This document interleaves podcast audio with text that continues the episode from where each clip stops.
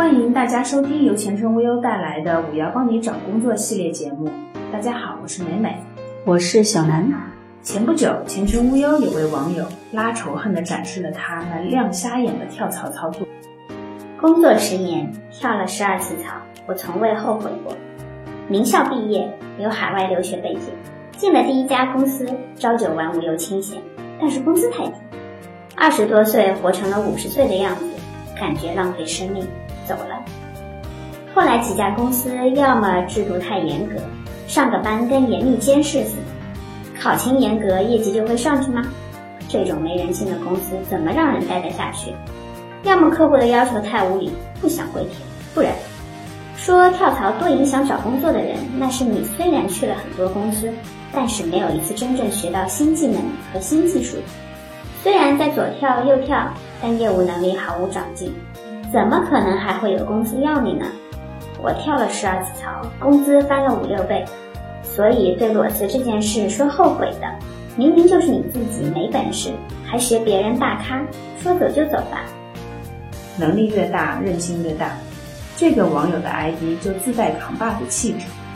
这只是个例，在这里剖给大家，也是为了激励大家。有本事才可以硬气。好，那现在让我们回到地球表面。根据前程无忧的小调查显示，百分之六十三的网友都有过裸辞后又后悔的惨痛经历。裸辞不是什么好事儿，我们普通人不可能和文章中的人一样牛。有的时候裸辞是无奈，我也经常裸辞，总觉得骑驴找马相当于找外遇，不够厚道。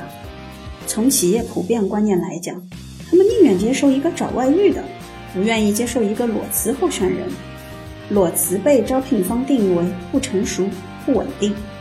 其实裸辞的人上进心、责任心、寻求改变的决心都很强。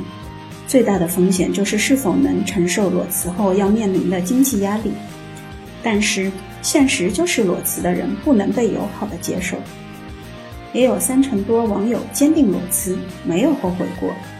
对裸辞赞赏最一致，也是受赞同最多的就是能安心准备面试了。我也是裸辞的，这样才能安心面试。但是裸辞得做好几个月没收入的准备，各种虐心的经历，过了那段时间就好了。我用了三个多月才找到了一份不错的工作。希望大家不管是裸辞还是骑驴找马，都做好准备接受一切。被点赞最多的前程无忧网友洛的发言，深得职场人心。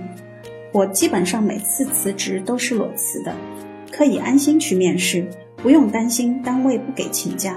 像我们这种坐办公室的，基本上没有机会外出办事儿，不辞职根本无法面试。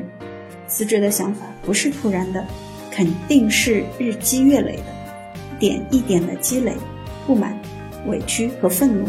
突然就在某个点爆发了，所以既然有想法要辞职，就不要拖，也不要后悔，总有一个适合你的机会在面前等着你。所以在空窗期也要保持好心态，做好面试准备，才能在机会出现的时候把握它。所以裸辞并不是逃避，有时候也是一种对公司负责、对自己负责的态度。前程无忧在这里给大家一个裸辞小贴士。有需要的同学可以收收好。一、甄别裸辞理由，是到了非走不可的时刻了吗？是跳槽后就可以解决问题了吗？还是去了新公司以后，仍旧是绕不开的问题？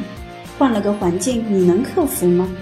二、下定裸辞决心，除了盘一盘目前自己的资产负债情况外，还需要盘一盘自己在职场上的优劣势状况。根据目标职位的各项条款，给自己打个分，客观的分析自己在就业市场上的实际竞争力。三、如何度过空白期？在裸辞这段空白期内，除了修改简历、参加面试，还需要紧跟业界动态，持续不断的补足想找的工作所需要的硬技能和软技能。当然，也可以利用这段时间，结合自己的兴趣。学习一点较为轻松愉悦的东西，调整心情。四、坚持的原则和愿意做出的妥协。裸辞后很可能一段时间内会找不到合适的工作，因而会逐渐降低找工作的要求。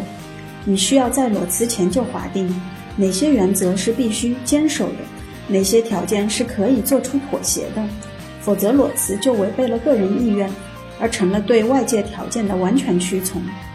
五、如何回答关于裸辞的面试疑问？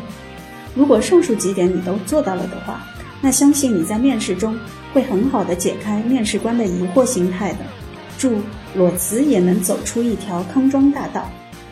本期节目到此结束，感谢收听，我们下期节目再见。